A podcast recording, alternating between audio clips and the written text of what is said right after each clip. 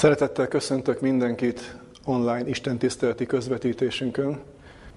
Isten tiszteltünk elején a gyermekekhez szeretnék néhány gondolattal szólni.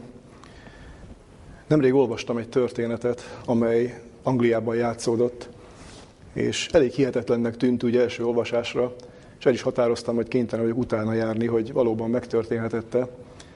Meg is néztem ugye az interneten, és több újság valóban megírta ezt a történetet. Így aztán tényleg van esély rá, hogy ez megtörtént így, ahogy leírásra került, de akár így volt, akár nem, mindenképpen nagyon tanulságos a történet. Így szól maga a leírás, amit olvastam.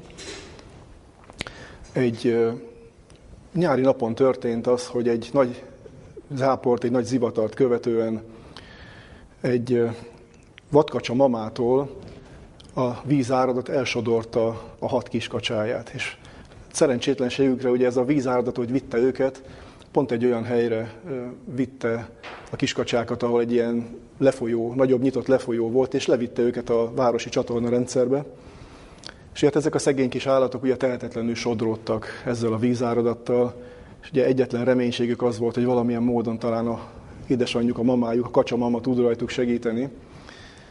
És ami döbbenetes volt, amit ugye kiderítettek végül is, hogy a kacsamama nem hagyta őket magukra. Ahogyan hallotta a kétségbeesett csipogásukat, hallotta a kis hangjukat, a maga módján, ugye, amilyen gyorsan csak tudott, totyogott utánuk a csatorna rendszer fölött, és minden egyes csatorna fedélnél megállt, és hallgatta, hogy hallja-e még a hangjukat a kis csipogóknak.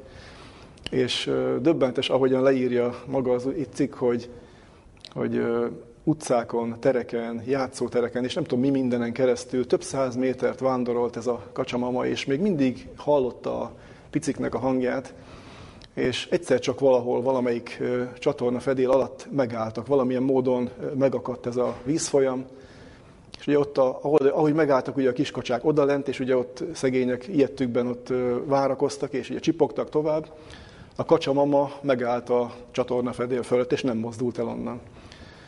És egy ott lakó idősebb úr észrevette, és feltűnt neki, hogy egy vadkacsa nem ritkán, vagy nem sűrűn fordul elő ugye ott az utcájukban.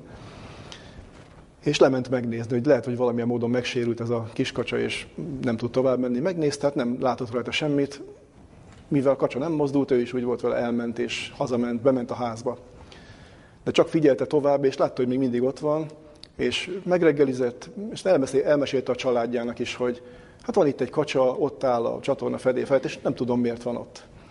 És a lánya, kis pici fiú unokával együtt kimentek, hát a kisfiút is érdekelte roppant módon a kacsa. Megnézték együtt, hogy mi van, és ahogy odaértek, meghallották, hogy ott bizony nem azért áll a kacsamama, mert éppen nincs más dolga, hanem hallották ők is a kiskacsák csipogását lentről.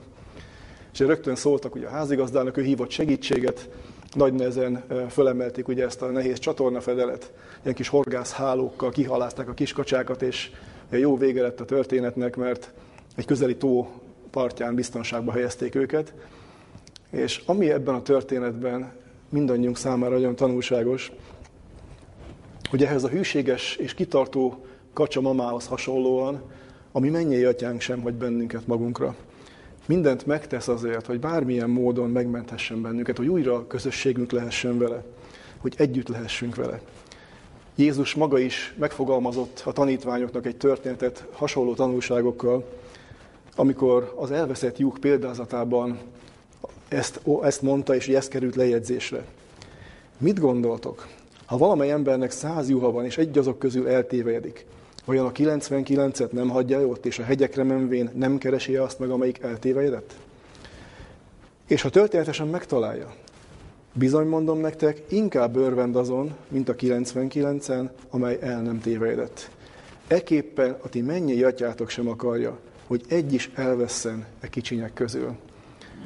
Ez a kis történet és az evangéliumi leírás is jól szemlélteti Istennek azt a szeretetét irántunk, irántatok, mindannyiunk iránt, amivel folyamatosan keres bennünket, és a mi dolgunk az, hogy ezt a hívást meghalljuk és engedjünk neki. Köszönöm szépen a figyelmeteket, de nyugodtan maradhatnak a gyermekek is közöttünk, a felnőtt Isten tiszteletre is, mert egy olyan témánk lesz, egy olyan zsoltárt választottam a közös gondolkodásunk alapjául, amit a legtöbb gyermek is jól ismer. Ezt a zsoltárt már egész kiskorban meg szoktuk tanítani a gyermekeknek, mert egy rövid zsoltár, de annál nagyobb tanulsággal, de könnyen megjegyezhető. Ez pedig az első Zsoltár lesz. Tehát a mai közös gondolkodásunk, mai közös együtt gondolkodásunk témája az első Zsoltár lesz. Keressük meg mindannyian, akik tehetjük, és olvassuk együtt az első Zsoltár gondolatait. Így hangzik a Szentírásban. Boldog ember az, aki nem jár gonoszok tanácsán, bűnösök útján meg nem áll, és csúfolódók székében nem ül, hanem az Úr törvényében van gyönyörűsége, és az ő törvényéről gondolkodik éjjel és nappal. És olyan lesz, mint a folyóvizek mellé ültetett fa, amely ideje korán megadja gyümölcsét, és levele nem hervad el, és minden munkájában jó szerencsés lészen. Nem úgy a gonoszok, hanem mint a pojva, amit szétszór a szél. Azért nem állhatnak meg a gonoszok az ítéletben, sem a bűnösök az igazak gyülekezetében. Mert tudja az Úr az igazak útját, a gonoszok útja pedig elvész. Talán tényleg elmondhatjuk, hogy a jól ismert Zsoltár, jól ismert gondolatairól van szó, de valóban jól ismerjük-e ennek a Zsoltárnak a valódi, igazi, mély mondani valóját? Érdemes elgondolkodnunk ezen is. Mielőtt azonban hozzáfognánk ugye a részletes magyarázathoz és ennek a Zsoltárnak ugye az elemzéséhez, néhány gondolatot szeretnék úgy általánosságban erről a Zsoltárról elmondani, mert nagyon nagy szerepe van, ha ezeket megértjük abban is, hogy az egész mondani valót megértsük. Ugye talán az is ismeretes sokunk előtt, hogy az ószövetségi iratok nagy része azért már Ezrás korában egy könyvé összeállt, ha nem is teljességében, de nagyjából az, amit most a kezünkben tarthatunk, már ugye az időszámításunk előtt a 6. században, illetve 5.-6. században már nagyjából együtt állt. És amilyen módon össze lett állítva a Zsoltárok könyve is, rengeteg tanulságot hordoz magában. Nem véletlen valószínűleg, nem egy véletlenszerű dolog az, hogy pont az első, amit most első Zsoltárként ismerünk, pont ez a Zsoltár az indítója. Nem csak a Zsoltárok könyve első részének, mert tudjuk, hogy a Zsoltárok könyve is több fejezetből, több könyvből áll. Tehát nem csak az első könyv első Zsoltáráról van szó, hanem az egész Zsoltár gyűjtemény első Zsoltáráról. És ahogyan korszakokon át kutatták ennek a Zsoltárnak a mondani valóját, ugye nagyon sokan írtak el ezt kommentárt, többek közt Kálvin, ugye ő végigelemezte az összes Zsoltárt, de nagyon sok kommentár olvasható, amikből nagyon sok hasznos dolgot lehet egyébként meríteni.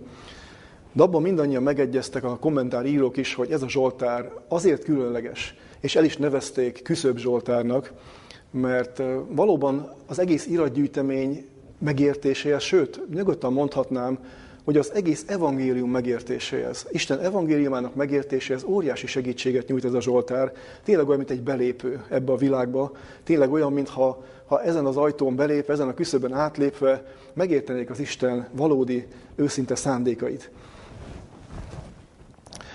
Szokták nevezni egyébként a tartalma, a mondani valója alapján a kétféle út Zsoltárának is. Ez is jelentőségteljes, mert pontosan azt a tanítást tárja elénk, hogy minden egyes döntésünknek komoly szerepe van. Ami talán nem mindig ilyen élesen kerül elő a mi gondolkodásunkban, vagy nem ennyire fordítunk rá nagy figyelmet, és talán meg is kérdezhetnénk, hogy milyen szempontból van jelentősége minden egyes döntésünknek, és nyugodtan kijelenthetjük, hogy a végeredmény szempontjából. A Zsoltár mondani valója is pontosan ez lesz majd, a végeredmény szempontjából érdemes megvizsgálnunk minden egyes döntést és gondolatot. Szép költői kifejezése ez a Zsoltár azoknak az alapvető lelki törvényszerűségeknek, amelyek az egész Bibliát jellemzik. Ezek több Zsoltárban, de mondhatnám úgy, hogy a Biblia számtalan versében és könyvében visszaköszönnek, és ugye ezt meg lehetne fogalmazni két rövid mondatban is. Ugye az első alapvető lelki törvényszerűség az, hogy az igazságosság, amit mondhatunk, hogy az igazságban való részesedés lelki értelemben sikerre vezet. Tehát itt is lesznek ebben a Zsoltárban olyan kijelentések, amit azért meg kell majd vizsgálnunk, hogy például ilyen dolog, hogy minden útjában sikeres az ember, mit jelent ez. De ezt leszögezhetjük rögtön az elején, mint tanulságot, hogy az igazságosság, amit elénk tár a Zsoltár is, lelki értelemben mindenképp sikerre vezet, mindig nézzük ezt a végeredmény szempontjából. A másik oldal pedig, a másik alapvető következtetés, amit levonhatunk rögtön az elején, hogy az igazságosság hiánya pedig kudarchoz és végül bukáshoz vezet. És még itt néhány gondolatot ide jegyeztem én is magamnak, hogy csodálatos ószövetségi prédikáció. Tehát nevezhetnénk nyugodtan egy komoly prédikációnak, rövid, de annál velősebb prédikációnak ezt a Zsoltárt. Mégpedig arról, hogy a teljesen Istennek szentelt életet élő ember boldog. És ez a boldogság nem függ a helyzetünktől, sem a körülményeinktől. A másik szempont, amit megint csak érdemes megnéznünk, aki kizárja életéből Istent, arra teljes romlás vár. És ennek értelmében a Zsoltár azt tárja elénk, hogy szükséges folyamatosan az Isten tanácsát kérnünk, pontosan azt illetően, hogy melyik az az út, amelyiken járnunk kell, melyik az az út, amelyiken hasznos járnunk. A Zsoltár maga rövidsége ellenére is két nagyon jól elkülöníthető részre osztható. Az első három vers az, ami az igazságos vagy a jó ember boldogságának a leírása, akiről azt olvassuk rögtön, hogy tudatosan kerüli a gonoszt. És ugyanannyi tudatossággal gyönyörködik az Isten törvényében és lényében. Élénk és kifejező szemléltetése ez ennek a gondolatnak, a gyümölcsfának a képe, amelyre majd külön ki fogunk térni, hogy miért is ilyen szép ez a kép, és mennyire sok mindent magában rejt ez a gondolat. A 4., 6. versek pedig ugye a Zsoltár második része, a gonosz ember boldogtalanságának és végső boldogtalanságának a leírása. Megint csak egy szemléletes példán, a pejva vagy polyva példáján keresztül, és nagyon jól szemlélteti ez ennek a végeredménynek a nem kívánatos voltát. A Zsoltárnak talán alapvető mondani valójaként azt is leszögezhetnénk, hogy az Isten önmaga tesz bizonyságot arról, hogy ő az igazságos, a jó ember sikereiben érdekelt. Tehát ő minden támogatást megad azoknak, akik megértik az ő szándékait, akik ezt az utat választják. És nyilván nem mond le azokról sem, akik nem, de az Isten világosan elénk tárja ezt a kétféle utat, és az ő szándékait megerősíti azzal, hogy a kívánatos utat, mint követendő utat tárja elénk. Nézzük tehát a Zsoltárt versről versre, vagy talán gondolatról gondolatra. És az első rész elején rögtön egy érdekes kijelentéssel találkozunk. Ugye az első vers így fogalmazza meg a mondani valót: boldog ember az, aki nem jár gonoszok tanácsán, bűnösök útján meg nem áll, és csúfoldók székében nem ül. A boldogság magyarázatát azzal kezdi, hogy kicsit a tagadás, a valaminek a nem cselekvése részéről írja le, mit nem tesz, és mivel nem azonosul az igaz ember. Ugye itt háromféle dolgot találunk, és valószínűleg én azt gondolom, és ebben megerősítettek azért a kommentár szerzők is, hogy nem egy ilyen véletlenszerű felsorolás az, amit itt olvashatunk az elején. Nem arról van szó, hogy valakinek eszébe jutott 3 gondolat és lejegyezte, hanem ezekből az igékből, amiket itt találunk, tehát az igéken belül a cselekvést kifejező igékre gondolok. Tehát amikor azt mondja a Zsoltár író, hogy nem jár a gonoszok tanácsán, nem áll meg a gonoszok útján, és nem ül a csúfoldók székében, ebben talán felfedezhető egy lelki folyamat. Elindulni egy olyan úton, egy nem kívánatos úton, egy olyan társaságba kerülni, hogy elfogadni azokat a kísértéseket, amelyek erre visznek bennünket, eredményezi azt, hogy az ember egy olyan úton indul el, jár egy olyan úton, aminek az első következménye az lesz, hogy nem fog viszonyogni azoknak a társaságától, és nyilván értsük jól, tehát nem arról van szó, hogy a bűnösöktől viszonyognunk kell, hanem a bűnös gondolatokkal való egyetértéstől, az azokban való megállástól és megállapodástól kell az igaz embernek tartózkodnia és kerülni ezeket. Tehát ez az út azt eredményez, előbb-utóbb az ember megáll ezen az úton. És közösséget vállal ezekkel az eszmékkel, közösséget vállal azokkal a dolgokkal, azokkal az emberi cselekvésekkel, amiket egyébként az Isten elítél, és amiben inkább segítenünk kellene a másikat, hogy megszabaduljon tőle. De az ember elindul ezen a nem kívánatos úton. Törvényszerű lesz, hogy meg fog állni ezen az úton. Ezért is mondja, bűnösök útján meg nem áll, és azért majd jelentősége lesz itt annak, hogy ha megnézzük ezeknek a jól ismert és általában is használt szavaknak, a gonosz és a bűnös szavaknak a mélyebb tartalmát és jelentését, ezeken is érdemes egy néhány gondolatig időznünk.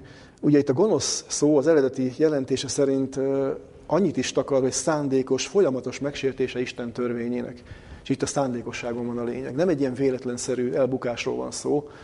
Amikor gonoszszal jellemzi ezeket az embereket, vagy ennek az útnak a követőit a Szentírás, akkor nem egy ilyen véletlenszerű elbukásról beszél, hanem egy szándékos, tudatos választásról és az Isten törvényének tudatos megsértéséről. Ugyanilyen érdekességet találunk a bűnös szóval kapcsolatban.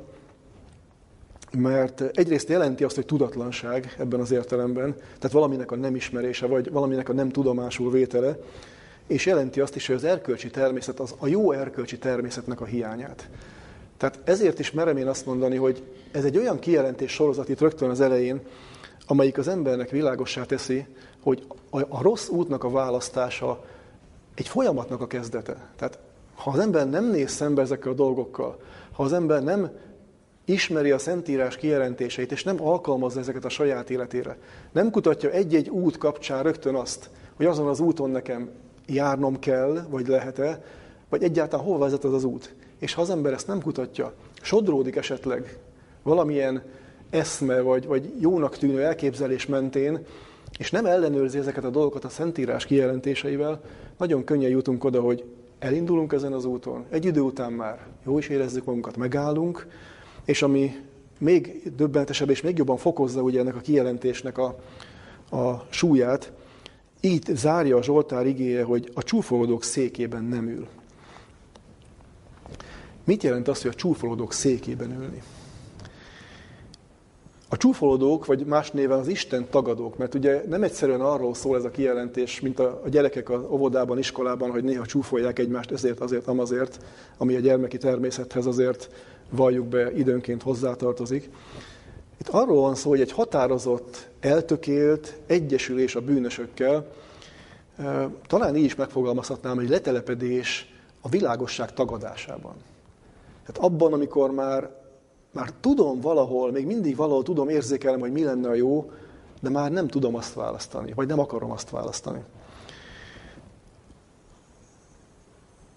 Az is nagyon fontos, hogy a csúfolódók székét úgy jellemzi a Szentírás, mint ami maga a csúfolás is olyan, hogy talán érzékeljük ennek a szónak a hétköznapi jelentését is, hogy valamilyen módon befolyást akarunk gyakorolni másokra.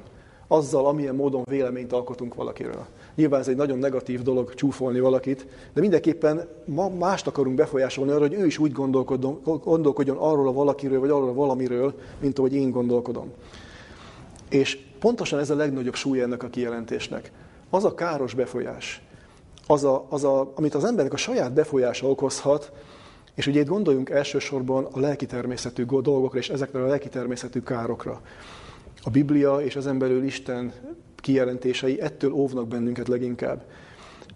Minden eszközzel, az Isten minden segítséget megad egyébként, először majd ezt olvassuk ugye a Zsoltár további szakaszában is, de mindenképpen tanulságos az, hogy ez a folyamat azért kerül az első részre, azért egy ilyen tagadó oldalról indítja a Zsoltár a folyamatot és az egész gondolatmenetet, hogy figyeljünk arra, hogy ezek törvényszerűségek, lelki törvényszerűségek.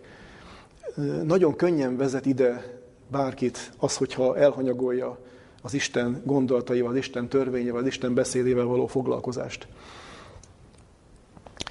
De ennyit mond arról, hogy mit nem tesz ugye az igaz ember, a boldog ember. És talán még a boldogság kifejezéssel kapcsolatban azt érdemes megjegyeznünk, hogy általában ez is egy boldog mondás, ugye a boldog mondások keresztül szövik az egész Szentírást, akár az Ószövetségben, akár az Új Szövetségben találunk, nem csak ugye Jézus hegyi beszédben elhozott 8 boldogmondását tekintjük boldogmondásnak, még a Jelenések könyvében is találunk ugye boldogmondást, hanem ezek a gondolatok valami különleges dolgot képviselnek, mert ugye azért vesszük mi általában boldogmondásnak ezeket, mert legtöbbször ugye Károli, amikor a fordítást végezte, minden kifejezést ezzel a boldog szóval adott vissza. De ha esetleg olvasunk és tanulmányozunk más nyelveken írt bibliákat, akár mondjuk egy angol nyelvű King James változatot, ott ugye a legtöbb ilyen kifejezést áldottnak fordítja a Biblia, és nem véletlenül. Hát ugye van olyan is, hogy valaki valóban boldog, és ebben a Zsoltárok könyvében is ugye 25 alkalommal fordul elő maga ez a boldog kifejezés, de ebből 19 alkalommal ez a bizonyos áldott kifejezés. És ami még érdekesebb, ugye a hegyi beszédben szereplő kifejezés is inkább áldottnak fordítható. Mi ennek a különlegessége? Az, hogy ez a boldogság, ez az áldott állapot valakinek a közreműködésével jön létre, valakinek a segítségével, valakinek a ráhatásával, valaminek az elérésével jön létre, és nem az emberi produktum eredménye, nem emberi akarat, és nem emberi megfeszülésnek a jutalma, hogy így mondjam, hogy az ember boldog lesz, vagy áldott lesz, hanem elnyeri az Istennek azt a különleges kegyelmét, azokat az áldásokat, amelyeket az Isten az őt szeretőknek, az őt követőknek ígér. Nézzük tehát ugye a tagadás után, hogyan folytatja a Zsoltár. Ha nem teszi ezt az igaz ember, mit tesz az igaz ember? Így folytatja, hogy ha nem. Hanem az Úr törvényében van gyönyörűsége, és az ő törvényéről gondolkodik éjjel és nappal. Hát valahol tényleg ez a gondolatmenetnek talán a legfontosabb eleme. Az Úr törvényében van gyönyörűség, és az ő törvényéről gondolkodik éjjel és nappal. Tel is tele van a Zsoltárok könyve egyébként ezzel a gyönyörködik és a gyönyörűség kifejezésekkel. És talán ami leginkább ismert, sorolhatnék most jó néhányat, de ha tényleg van időnk és kedvünk rá, tanulmányozzuk át Zsoltárok könyvét. A 119. Zsoltárban például számtalan kifejezés van a törvényben való gyönyörködésről. De azon gondolkodtam egyébként, hogy sokszor úgy első olvasásra ez olyan megfoghatatlan dolog lehet talán mindannyiunk számára, hogy mi az, hogy az Úr törvényében gyönyörködni. Hát én nem láttam még olyat, hogy mondjuk a jogászok gyönyörködnének a törvényben, meg kell, hogy ismerjék, meg kell, hogy tanulják, magukévá kell, hogy tegyék, de nem hiszem, hogy gyönyörűséget okoz bármelyiküknek a törvénynek az ismerete. És nyilván, ha ezen az úton elindulunk, akkor világossá teszi a Biblia nekünk, hogy nem önmagában a törvény ismerete és az abban való gyönyörködésről van szó, hiszen majd szeretnék idézni ugye Páltól is, hogy hogyan értelmezte mondjuk a Pál korabeli zsidóság is, és az azt megelőző korok zsidósága is a törvényhez való viszonyt. Ugye ők a törvényhez nagyon ragaszkodtak, a törvényadóhoz, az Istenhez már annyira nem, de pontosan ettől óv meg bennünket ez a kijelentés is, mert azért lehet, hogy valamilyen módon csapda lehet ez mindannyiunknak, ha magában a törvényben szeretnénk gyönyörködni. Érdemes párhuzamba állítanunk ezeket a Zsoltárokban elhangzó igéket, azért is, hogy megértsük ennek az igazi tartalmát. Mondjuk egy ilyen kijelentés a 37. Zsoltár 4. vers, ami szintén nagyon jól ismert Zsoltár, nagyon jól ismert szakasza. Gyönyörködjél az Úrban, és megadja néked szíved kéréseit. Hát nyugodtan párhuzamot lehet húzni, és kell is, szükséges szerintem párhuzamot húzni, az Úr törvényében való gyönyörködés és az Úrban magában való gyönyörködés között. Jó esetben ez a két dolog lényegében ugyanazt jelenti. Ezért mondom, hogy jó esetben, mert adott korokon keresztül, ugye ószövetségi korszakokon keresztül a kiválasztott nép történelme is tele van azzal, hogy mindig valamilyen torz módon viszonyultak az Isten törvényéhez, és ezáltal magához az Istenhez is. Hát nem arról szól ez a történet, sem itt a Zsoltárban, sem más ilyen kijelentésekben, hogy pusztán egy írott törvényben gyönyörködnénk, hanem párosul mellé mindig, vagy párosulnia kell, inkább így mondanám, párosulnia kell emellé a törvényadóban, az ő jellemében és az ő szeretetében való gyönyörködés. Hát ha ez a kettő összeér, akkor éri el igazán a célját az, amiről itt a Zsoltár beszél nekünk. Pál egyébként utal a saját életének tapasztalatai alapján azokra a hiábavalóságokra, amiknek ő is részese volt éveken keresztül. Ugye hát ha csak föllapozzuk, ugye akár Galata levél, vagy a Filippi beliekhez írt levél, de még ugye Efézusi levél is tartalmaz ilyen kijelentéseket. Pál maga ír arról, például Galata első fejezet 14. versében írja, hogy én felülmúltam a zsidóságban nemzetembeli sokkortársamat, szerfelet rajongván atyai hagyományaimért. És ugye ne felejtsük el, hogy a farizeizmus azért a Tóra ismeretét a hagyományokkal gyönyörűen össze tudta kapcsolni. Tehát amikor a Tóra iránti rajongás jellemezte Pált, ez mindig összekapcsolódott egy ilyen hiába való emberi hagyományokért való ragaszkodással is, de maga a Szentírás, maga a Tóra is úgy állt előttük, mint egy olyan dolog, amihez feltétlenül ragaszkodni kell, de pont ez volt a legnagyobb probléma, hogy az ehhez való ragaszkodásuk mellett nem találtak rá az Istenre, vagy legalábbis nagyon kevesen találtak rá. És ugye aztán Pál a Filippi beliekhez írt levélben hasonló módon írja le, ugye amikor a 3. fejezet 4. versében így kezdi a mondani valóját, hogy jól lehet én nekem van bizakodásom test szerint is, ha bárki más mer Istenben bizakodni, én sokkal inkább. És akkor elmondja, hogy ő milyen zsidó volt törvény tekintetében, farizeus, zsidókból való zsidó, buzgóság tekintetében az egyházat üldöző, a törvénybeli igazság tekintetében fedhetetlen voltam. És itt tér rá Pál arra, hogy mire jött rá. A 7. versben azt mondja, de amelyek nekem egykor nyereségek voltak, azokat a Krisztusért kárnak ítélem. A Krisztusért érdemes erre figyelnünk. És azt mondja, Pál így folytatja, sőt, annak felette most is kárnak ítélek mindent az én Uram Jézus Krisztus ismeretének gazdagsága miatt, akiért mindent kárba veszni hagytam, és szemétnek ítélek, hogy a Krisztust megnyerjem. És aztán folytatja, és találtassam ő benne, mint akinek nincsen saját igazságom, ugye majd ezt még fogjuk később idézni. Erre a kijelentés sorozatra érdemes figyelnünk egyébként. Pál itt valami olyat értett meg, ami által mind közelebb akart kerülni valakihez. Pár már nem valamihez akar közelebb kerülni. Nem egy ismerethez, nem egy tanítási rendszerhez, nem egyszerűen a kijelentések összességéhez akar közelebb kerülni. A kijelentések által Pál valakihez akar közelebb kerülni. És valahol, ha jól felfogjuk és megértjük, tényleg ebben van a lényeg. Nem szokásokban és nem pusztán tudásban, nem ismeretben, nem hitelvekben, vagy vallásos buzgó cselekedetekben gyönyörködött. Nyilván ne értsük félre, hogy ezekre szükség van. De ha ezeken nem tud az ember tovább lépni, nem oda fog eljutni, ahol a Pál maga eljutott. És amit így jellemez, hogy amikben én akkor hittem, azok teljesen értételenek a számomra. Mert rátaláltam, folyamatosan rátaláltam, és folyamatosan közeledem valakihez, akinek a csodálatos jellemét, a szeretetét, a szépségét nem győzöm szemlélni, és nem győzök csodálkozni rajta. Mit látott még meg Pál? Meglátta ezeken a dolgokon, tehát a kijelentéseken, a hitelveken, a vallásos buzgó cselekedeteken felül, ezeken túl az Isten kimondhatatlan, kimeríthetetlen és emberi értelemmel szinte felfoghatatlan csodálatos szeretetét, azaz ő magát, az Istent, aki a szeretet.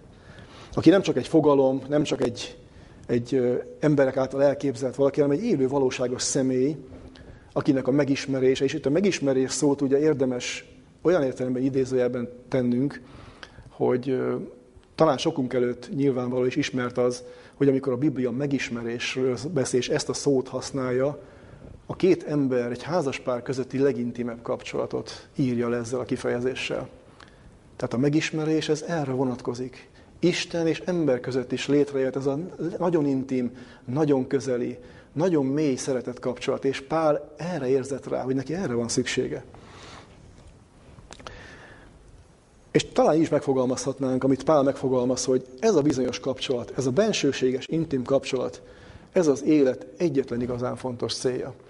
És ami ennél még megdöbbentőbb, hogy megérthetjük a Bibliából, hogy az Isten célja is ez. Szinte felfoghatatlan dolog, hogy azon a háttéren, ahonnan érkezünk az Istennel a kapcsolatba, mégis az Isten azt mondja, hogy neki ez a legfontosabb célja. Hogy velünk ebben az igazán bensőséges és mély szeretet kapcsolatban legyen. De a titkát egyébként valamilyen módon ennek is egyszerűen meg lehet fejteni. Az Istent magát jellemzi ez a bensőséges szeretet kapcsolat. Most nem térek ki rá ugye az isteni háromság jellemzésére, mert bőven kifutnánk az időből, de gondolkodjunk ezen a háttéren is ezen. Az isteni háromság hogyan viszonyul szeretetben egymáshoz? Milyen példát tár elénk a szeretet mélységéről? Ha kutatunk a Szentírásban, nagyon könnyen találunk azért ilyen kijelentéseket. Érdemes csak elgondolkodnunk, ugye akár példabeszédek könyvének Krisztussal kapcsolatos kijelentésein, ezzel együtt a háromsággal kapcsolatos kijelentésein, hogy megértsük azt, hogy az Isten olyan valahova akar bennünket elvezetni, olyan kapcsolatra akar bennünket elvezetni, ami szinte felfoghatatlan emberi gondolkodás által. Nagyon nehezen tudunk ebbe úgy igazán teljes szívből beleilleszkedni, de ha az ember ráérez ennek a kapcsolatnak a mélységére, akkor úgy lesz, mint Pál. Mindent kárnak és szemétnek ítélek. Legyen bármiről szó, a legnagyobb hitvitákról, vagy bármi egyéb dologról, a Krisztussal való közösség megnyerése. Ez az igazi boldogság. És ezen a háttéren érthetjük meg talán azt, hogy miért beszélhet a Szentírás ebben a Zsoltárban is az Úr törvényében való gyönyörködésről, és arról, hogy az Úr törvényéről gondolkodik éjjel és nappal. Az Úr jelleméről, az Úr csodálatos szeretetéről, és ezzel együtt nyilván az ő kijelentett gondolatairól, mert az út mindenképpen ez. Az Isten a Szentíráson keresztül akar bennünket közelebb vonzani magához. A Szentírás gondolatainak még mélyebb megértése által. Az út ez, de eredményezheti ezt, és ezen a háttéren érdemes is elgondolkodnunk azon, szembesülni azzal, hogy az Istennel való viszonyunk, ez milyen mélységű. Jellemez bennünket ez, amit itt a Zsoltárban olvasunk. Az Isten törvényében van gyönyörűségünk. És nyilván ez nem egy legalizmus, hogy magasra emeljük a törvényt, és a törvényadóról elfelejtkezünk. Gyönyörködni a törvényben, és az ő törvényéről gondolkodni éjjel és nappal. Azért is fontos dolog ez egyébként, mert nem most olyan régen olvastam, most hirtelen nem tudom, de talán az Út elágazás című kiadványunkban, ugye a Herbert Douglasnak a könyvében, az adventizmus történelmének egy szakaszával foglalkozik, hogy ugye az elődeink az 1800-as évek vége felé nagyon nagy előszeretettel bocsátkoztak ilyen bibliai jellegű, írásmagyarázati jellegű vitákba, mert olyan széles ismeretekkel rendelkeztek, olyan érvrendszerrel rendelkeztek, hogy mindenkit lesöpörtek az asztalról. Nem tudott senki megállni előttük ezekben a vitákban. És roppant élvezték azt, hogy ők nagyon az írás ismeretében nagyon otthonosan mozognak. De nézzük meg, hogy ugyanez mit eredményezett az 1888-as események hátterén. Elegendő volt-e ennek a közösségnek is az, hogy egy mély igeismerettel rendelkezett? Valahol kimaradt valami, mert pont az, amire az üzenet maga rávilágítja a lényeget, Jézus Krisztus magasra emelése, Jézus Krisztussal való kapcsolat mindenek előtt való volt. Ez az, amit nem pótol semmilyen ismeret. Tehát az ismeretnek el kell bennünket vezetni oda, hogy ez a bizonyos kapcsolat létrejöjjön. És még mindig Pál gondolatainál maradva, mondtam, hogy az Efézusi levélből is idézünk egy néhány gondolatot. Pál ugye a 3. fejezet végén mondja el ezt a nagyon jól ismert kijelentés sorozatot 16. verstől, és itt az utolsó versre szeretném hangsúlyt helyezni, a 19. versre, de olvassuk el az egész kijelentést, mert nem olyan túl hosszú.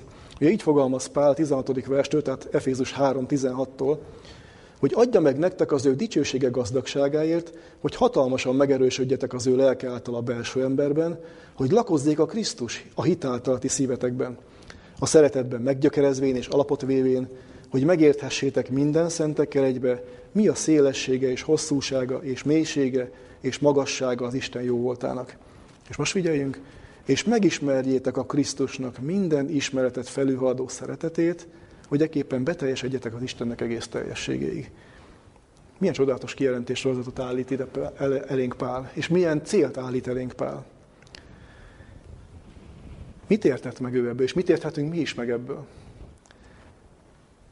Ez a gyönyörködés, amikor az ember így szemléli Isten lényét, így szemléli Krisztust, megfogalmazza bennünk azt a vágyat, ami a hit általi megigazulás kulcsmomentuma, hogy olyan szeretnék lenni, mint ő.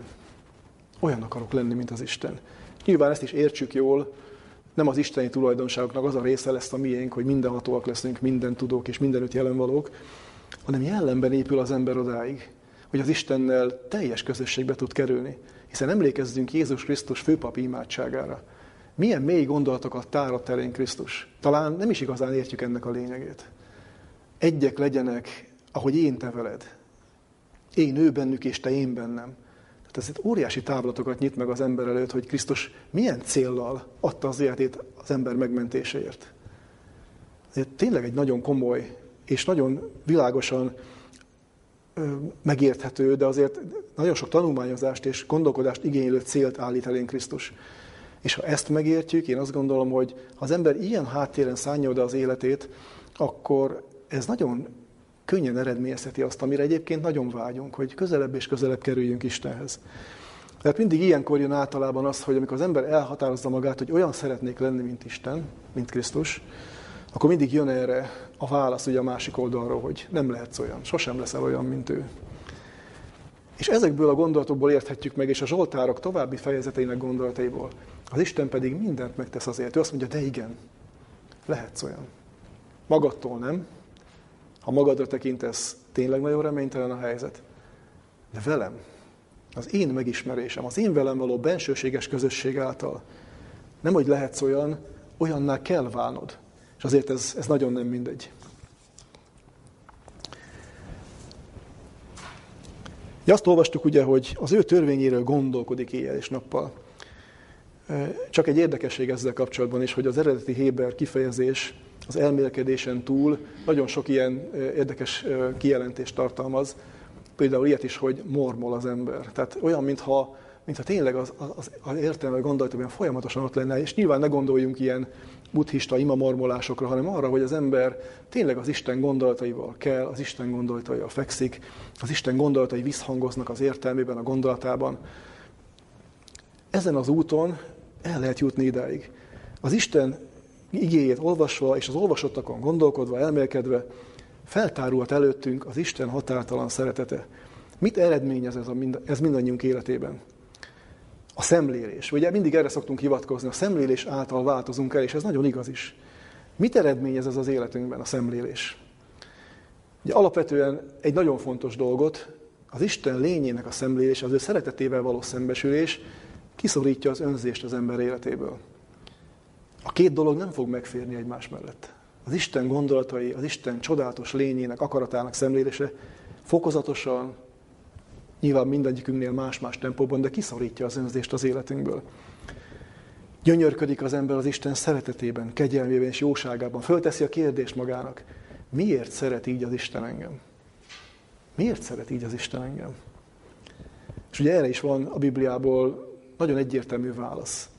Ugye 2 Timóteus 2:13 igében olvashatjuk, mert ő ilyen, az Isten ilyen, ő magát meg nem tagadhatja. Szó szerint így van leírva. Az ő önmagát meg nem tagadhatja. És itt térünk rá arra, hogy ha az ember így gondolkodik, ha így áll az isteni kijelentésekhez és a kijelentések által magához Istenhez, mit fog ez eredményezni? Azt mondja a 3. versünk, és olyan lesz, mint a folyóvizek mellé ültetett fa, amely ideje korán megadja gyümölcsét, és levele nem hervad el, és minden munkájában jó szerencsés lészen. Itt egy csodálatos jelkép, megint a gyümölcs termőfának a jelképe. Ezzel találkozhatunk máshol is, ugye kicsit később is a Jeremiás könyvében, szinte szó szerint ugye 17. fejezet 8. versében, illetve a 7-et is érdemes felidéznünk. Ugye ott is az áldott és az átkozott állapotról ír Jeremiás, tehát Jeremiás 17:7 és 8, így hangzik, áldott az a férfi, aki az Úrban bízik, és akinek bizodalma az Úr. Mert olyanná lesz, mint a víz mellé ültetett fa, amely a folyó felé bocsátja gyökereit, és nem fél, ha hőség következik, és a levele zöld marad, és a száraz esztendőben nem retteg, sem a gyümölcsözéstől meg nem szűnik. Ennek is van jelentőség egyébként. De nézzük meg, mihez hasonlítja az igaz ember létét, életét a Bibliánk? Ehhez a csodálatos gyümölcstermő fához. Nem véletlen, hogy nem egyszerűen zöld növényhez hasonlítja, vagy örök zöldhöz, gyümölcstermő fához. És érdemes még azt is megjegyeznünk, hogy ugye, amikor azt mondja, hogy vizek mellé ültetett fákról van szó, ugye én sokáig úgy gondoltam ezt, hogy ugye ez azt jelenti, hogy, és el is képzeltem úgy magam előtt, ugye a lelki szemeim előtt, hogy ugye egy folyó víz mellett ugye a két oldalon fák vannak, és ír egyébként ilyenre a Szentírás. De ha belemélyedünk ennek az igének a jelentésébe, és pontosan ennek a szónak, a vizeknek a jelentésébe, akkor felfedezhetünk egy nagyon különleges dolgot. Mégpedig azt, hogy nem egyszerűen természetes folyóvizekről szól ez a kijelentés, vonatkozhat ugyanúgy öntözőrendszerekre, csatornarendszerekre, és valahol megint közelebb visz bennünket ennek a mondani valónak a megértéséhez. Az Isten az, aki gondoskodik arról, hogy az ember életének, a keresztény életének a fája megfelelő táplálékhoz jusson, megfelelő nedességhez, megfelelő életadó erőhöz. Tehát az Isten maga a gondviselést tükrözi, és az Isten gondoskodó szeretetét az, hogy ő gondoskodik, hogy az elültetett fák, mert ugye megint csak egy kiegészítés, ugye a folyóvizek mellé ültetett fa jelent átültetett fát is. Hiszen a keresztény ember élete egy átültetés, ha így gondolkodunk rajta. Valahonnan egy gyenge, terméketlen talajból, ahol az a bizonyos fa talán halálra is van ítélve, az Isten átültet bennünket az ő csodálatos kertjébe, ellát bennünket ezzel a bizonyos életet adó folyóvízzel, és ebben az esetben igaz az a kijelentés, amit akár Jeremiásnál, akár a Zsoltárokban olvashatunk, ideje korán megadja gyümölcsét, levele nem hervad el, és minden munkájában jó szerencsés lesz. Annyi megjegyzés érdemes még tennünk itt az ideje koránhoz. Ez a mi szóhasználatunkban általában azt jelenti, hogy a maga idejében. Tehát ugye sokan foglalkoznak közülünk is ugye kertészkedéssel, gyümölcsfák gondozásával és kertműveléssel. És tudjuk általában, hogy minden gyümölcsnek mikor van érési ideje. De ez a kijelentés megint csak nem azt jelenti, és ebben a Jeremiási ige segít nekünk, hogy mit takar ez igazából mélységében ez a kijelentés. Nem azt, hogy az évszaknak egy adott idejében meghozza a maga gyümölcsét. Mit olvastunk Jeremiásnál? A gyümölcsözéstől meg nem szűnik. És ez előkerül több helyen a Szentírásban is. folyamatos gyümölcstermést jelent. Az Istentől kapott erő által az ember nem egyszer-egyszer, nem az általában megszokott módon, hanem folyamatosan teremheti a gyümölcsöt. Ezt eredményezi ez a kapcsolat. Mindenképpen, és ugye az azonosításban, hogy honnan van ez az egész, megint csak egy igét szeretnék idézni, talán csak néhány részletet. Ezékiel könyve 47. fejezete tartalmaz ezt a bizonyos folyóvizet, amit egy gyönyörű példát állítanénk a Szentírás abban is, hogy az Isten hogyan munkálkodik. És ennek a kijelentés sorozatnak ugye az első verstől a 12. versig, tehát a 12-ből idézném csak azt, hogy miért írhatja a Szentírás azt, hogy ott minden élet fölpesdül, minden élő állat, minden növény fölpesdül, világossá teszi nekünk 12. fejezet, 12. vers végén, mert vízük onnét a szent helyből folyik ki. Mert vízük onnét a szent helyből folyik ki. Az Isten az, aki gondoskodik arról, hogy az ember gyümölcsöző lehessen, soha meg nem szűnjen ettől a bizonyos gyümölcsözéstől.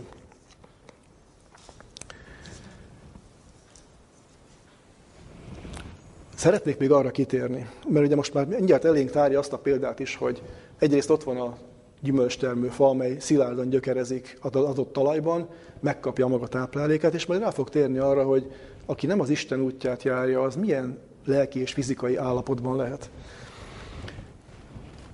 De van egy látszólagos ellentmondás itt, ugye, mert ahogy leírja azt, hogy a gyümölcsfa erősen kapaszkodik ebbe a bizonyos talajba, a gyümölcsfa mégiscsak egy helyhez kötött valami. Ugye ez nem vándorol ide vagy oda, ahova leültetik, az ott marad és ott fejlődik. De fejlődik, ez a fontos dolog. Felfedezhető, és itt értjük meg a Bibliának a csodálatos jelképrendszerét és szóhasználatát, amikor a pejvához hasonlítja az Istentől elkülönülten élő embert. A pejva vagy polyva, ugye tudjuk, hogy a gabona cséplésének ugye a mellékterméke, amikor a gabonát kicsépelték, általában olyan helyeken is végezték ezt a cséplési munkát, ahol széljárt a hely volt, ahol nem kellett sokat pepecselni ugye ezekkel a dolgokkal, ahogy a gabonát betakarították, a pejvát pedig elhordta a szél. Látszólag szabad a pejva, ugye? Oda megy, ahova akar. De mégsem oda megy, ahova akar, mert ki van téve az elemek játékának. Az az ember, aki látszólagos szabadságot érzékel abban, hogy elkülönülten él az Istentől, ez nagyon-nagyon látszólagos szabadság, és nem egy igazi szabadság. Az ember, az emberi természet nagyon nehezen bírja a kötöttségeket.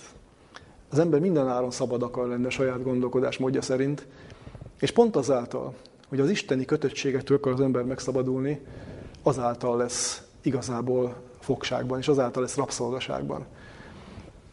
De érdemes figyelnünk arra, hogy az a fa, amely látszólag egy helyhez van kötve, és nem azt csinál, amit akar, nem oda megy, ahova akar, mégis a legnagyobb szabadságban él, a legtöbb termést hozza, a legboldogabb életet élheti.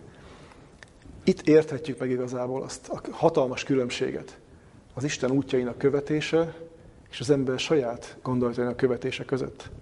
Hogy milyen módon próbálja az ember értelmét a sátán is becsapni azzal, hogy szabadságot ígér. Egy olyan látszólagos szabadságot, aminek a vége az, amiről Jézus beszél. Mi történik a polyvával az utolsó napon? A polyvát pedig megégetik olthatatlan tűzzel. A teljes megsemmisüléshez vezet az a bizonyos szabadságeszme, amit az ember így képvisel. Aki az Istenben szabad, aki a gyümölcsözésben szabad, az Istennel való közösségben szabad, annak pedig a része az, hogy ebben a bizonyos kertben, az Isten által ültetett kertben, amit Isten jelképesen, ígéretként elénk tár, az ember örökké ott lehet ebben a bizonyos kertben, beültetve és gyümölcsöt teremve. És ugye már rá is tértünk ugye a második részére a Zsoltárnak. Ugye így indult a 4. vers, hogy nem úgy a gonoszok, hanem mint a polyva, amit szétszór a szél. És itt egy érdekes kettőzés van ugye az eredeti szövegben. Pontosan így lehetne visszaadni, hogy nem úgy lesznek. Tehát egy ilyen ráerősítés jelleggel adja vissza a Zsoltár, hogy eddig elmondtuk azt, hogy mi lesz az eredmény annak, ha az ember az Isten útját járja, most pedig ráerősít arra, hogy nem. Az ember a saját útjai követése folytán, a saját útja követése nyomán nem így lesz. Nem nyerheti el ezeket az áldásokat, hanem hogyan lesz? A polyva, amit szétszór a szél. Ugye erről beszéltünk. Nem ez a kívánatos az ember előtt. És ezért is írja azt, hogy ugye ez egy, tényleg egy ilyen Talán jellemeznünk is kellene egy picit, elgondolkodni rajta, hogy mi jellemzi a polyvát. Ugye nincs gyökere, nincs biztos szilárd helye, gyökértelen. Nem tud sehol megkapaszkodni. Ezen felül élettelen, száraz és reménytelen. Ezek a jelzők mind azt jelzik, hogy az Istentől való elkülönülésnek ez az eredménye. Ki van téve az elemek kényekedőjének, és nem kapcsolódik semmihez, vagy ha maradunk a jelképnél, nem kapcsolódik senkihez. És itt pont ebben a jelképben választja külön még jobban az Isten lelke ezeket a dolgokat. Az értékes mag megmarad, az értéktelen polyva pedig teljesen elvész.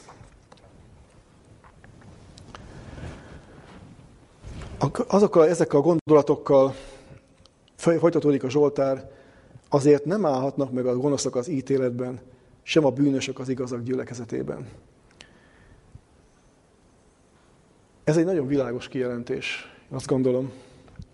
Az ítélet említésével rá is tértünk arra, amit az elején elindítottunk, mint gondolkodási segítséget, hogy amikor a döntéseinkről és annak jelentőségéről gondolkodunk, akkor meg kell látnunk, hogy a végeredmény szempontjából nem mindegy. És itt is a végeredményről ír, nem állhatnak a gonoszok az ítéletben.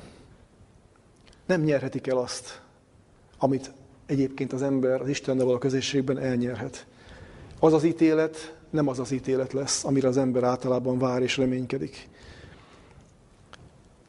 És pontosan ez az a kétféle útnak a végeredménye, amit mint tanulságot elénk tár ez a Zsoltár. És talán befejezésként ugye érdemes az utolsó versről is egy néhány gondolatot ejtenünk, mert tudja az Úr az igazak útját, a gonoszok útja pedig elvész.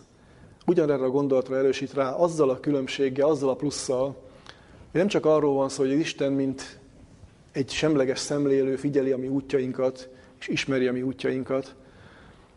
Ugye erre is számtalan bibliai példát lehetne hoznunk, Isten gondviselése hogyan nyilvánul meg azoknak az életében, akik elfogadják az ő vezetését, akik gyönyörködnek az ő törvényében, gyönyörködnek az ő jellemében.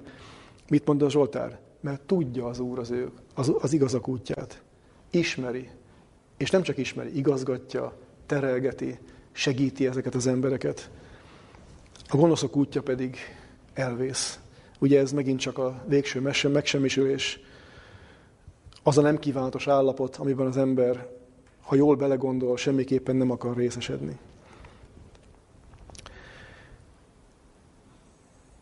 Ez a Zsoltár, talán a magvát, ugye ebben emelhetnénk ki, hogy én legalábbis ide tettem alapból a hangsúlyt, az Úr törvényében gyönyörködni, és az ő törvényéről gondolkodni éjjel és nappal. Olyan dolgokat eredményezhet ez az életünkben, és érdemes ezeken tényleg komolyan elgondolkodnunk, ami gyökeresen, hogy úgy mondjam, meg tudja az ember gondolkodását változtatni.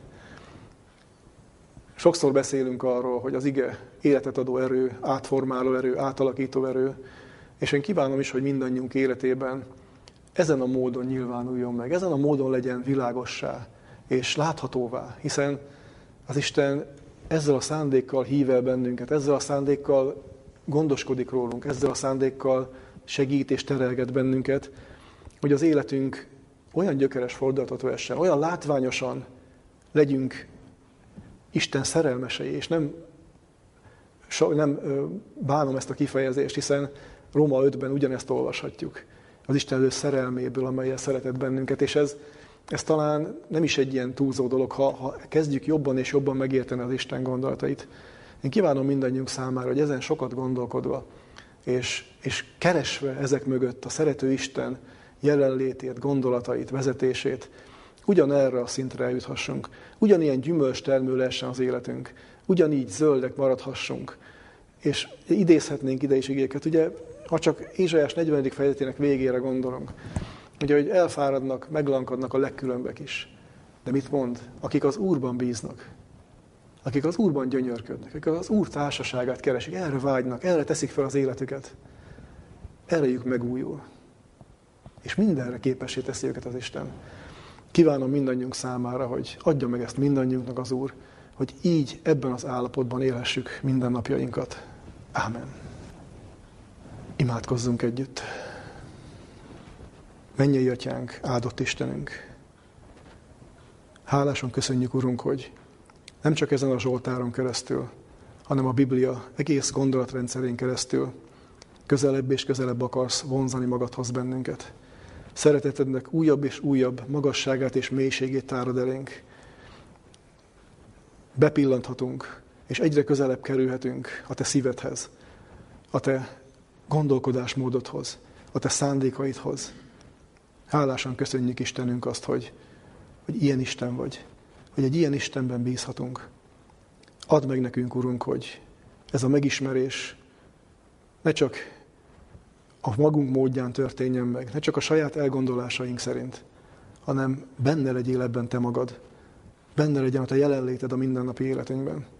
Hogy megtanuljunk gyönyörködni a Te törvényedben, a Te jellemedben, a Te jóságodban, és tényleg uralja a mi gondolkodásunkat, a Te gondolataidról, a Te beszédedről való elmélkedés és gondolkodás. Annyira vágyik a szívünk arra, Urunk, hogy az életünk tényleg folyamatosan előrehaladó, megújuló, megváltozó és hozzád jellemben közelítő élet lehessen. Add meg nekünk ezt, Urunk, hiszen magunktól erre esélyünk nincsen. De az ígéret pont erről szól, veled együtt, veled közösségben csodálatos dolgokat lehetünk részesei, és nem önző módon, hanem valóban gyümölcsöt teremhetünk mások számára. Élvezhetik mások azokat az áldásokat, amelyeket rajtunk keresztül árasztasz rájuk. Hálásan köszönjük mindezeket. Az Úr Jézus Krisztus nevében jöttünk eléd. Ámen.